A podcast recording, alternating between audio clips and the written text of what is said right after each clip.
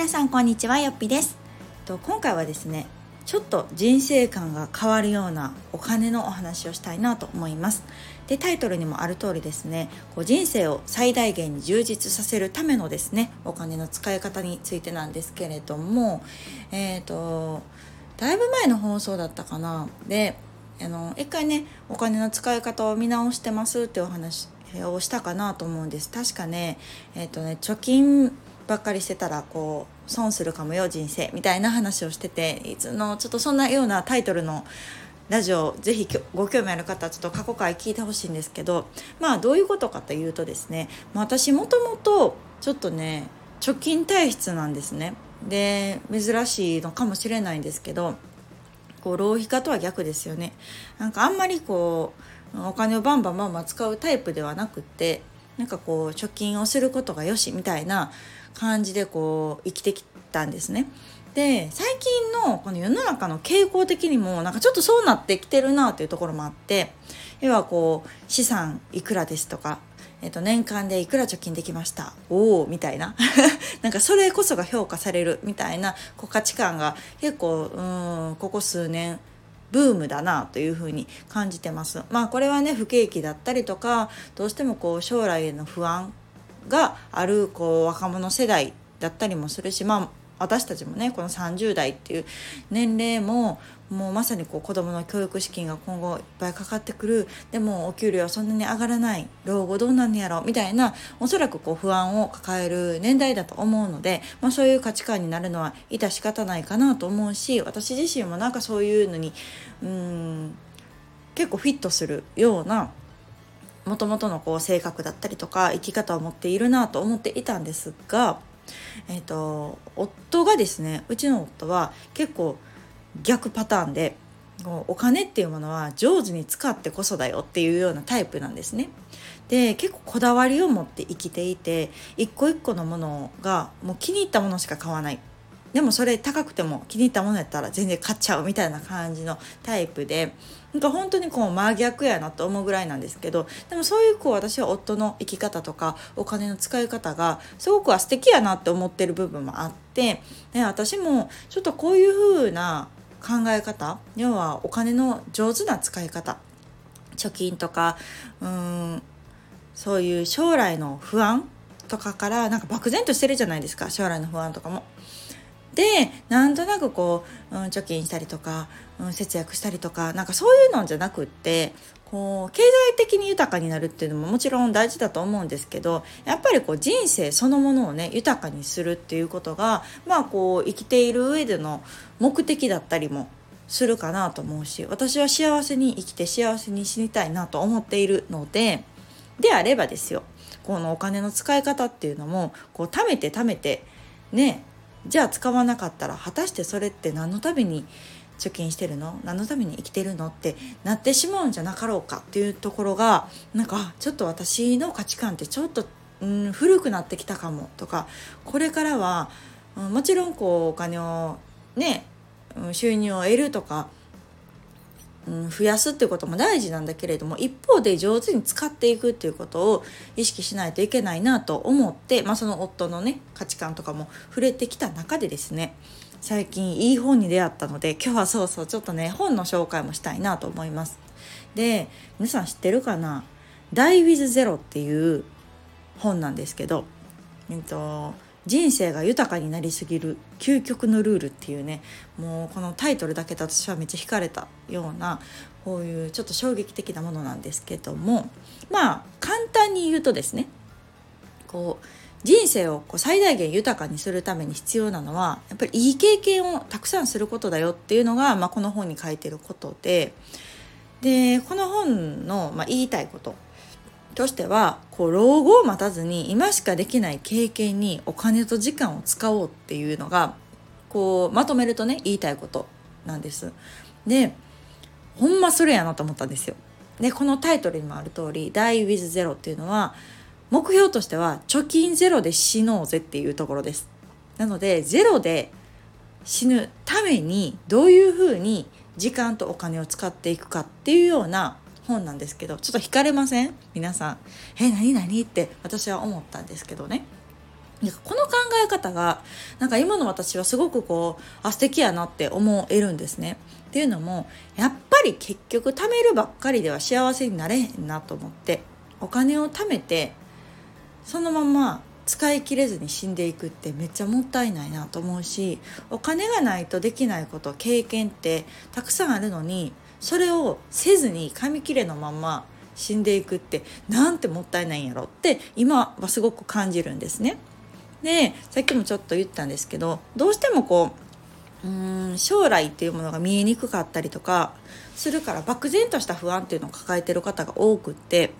でもう必死に稼がなみたいなとりあえずお金はあればあるだけいいと思ってもう今の健康だったりとか時間だったりとか大切なものっていうものを犠牲にしてでも仕事仕事仕事で収入収入貯金貯金みたいな感じでやってしまう。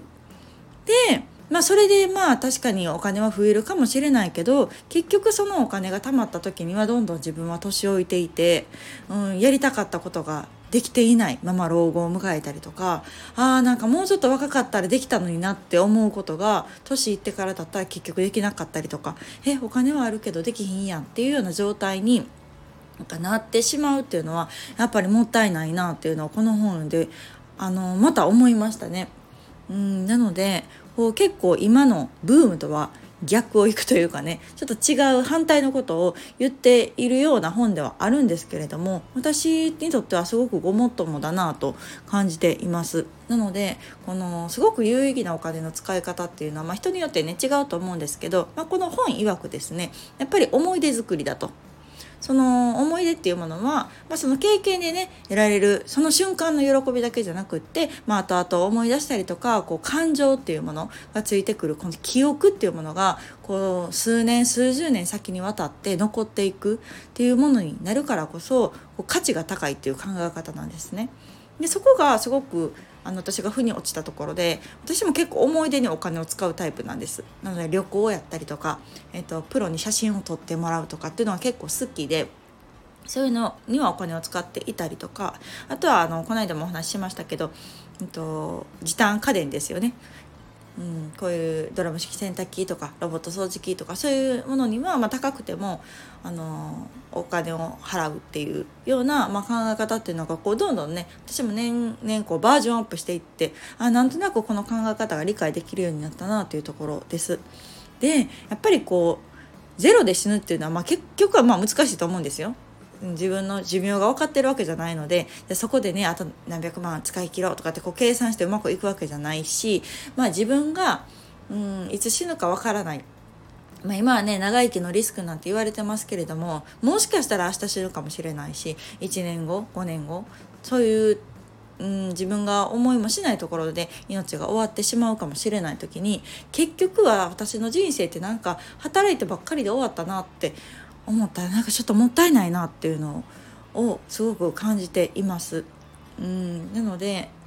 今私もねこの年末に向けて来年度したいこととか来年度大事にしたいことこれに時間を使いたいなお金を使いたいなみたいなことをこう漠然とね今考えているんですけれどもやっぱり改めてですねやりたいことをやるってめっちゃ大事やなっていうのを思いました。たとえそれがお金がかかるものであったとしてもやっぱりやりたい時にやりたいことをやるっていうのを毎年毎年やっていかないと結局いつまでたってもできてないでそんな毎日になんか自分自身がモヤモヤしててあなんかこの1年何やったんやろうと思ったりとか来年もまた同じような感情になってたりってすごくもったいないなっていうのをこの本を読んですごく感じましたね。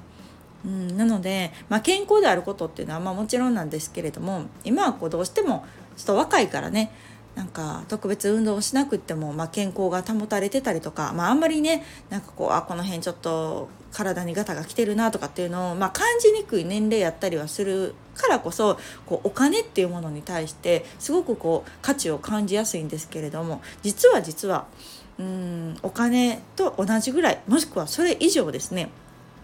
年齢を重ねていくと時間だったりとか健康だったりっていうものの価値がどんどん上がっていく。でその価値を今無駄にしていませんかっていうのをなんか問いかけられているような内容でちょっとドキッとしちゃいました。うん、そんな感じで結構こう今、お金軸で生きてるっていう人が、まあ、どうしても多いと思うし私もそうだったなっていうふうに思うんですけれども今こう改めてね、うん、会社員という働き方を卒業してまたこう専業主婦ではない今こう自分で仕事を作るだったりフリーランス個人事業主として仕事をしていくっていうなんか働き方になったからこそ結構こううんお金ってどうやったら生み出されるんやろうっていうその本質っていうのをすごく考えるようになったんですね。なかなかこれが会社員の時は考えれなかったこう毎月自動的に入ってくるお給料に対してそこまでこれがどういううん流れでおお金がね生み出されてるんだろうみたいなところまでやっぱり考えてなかったので。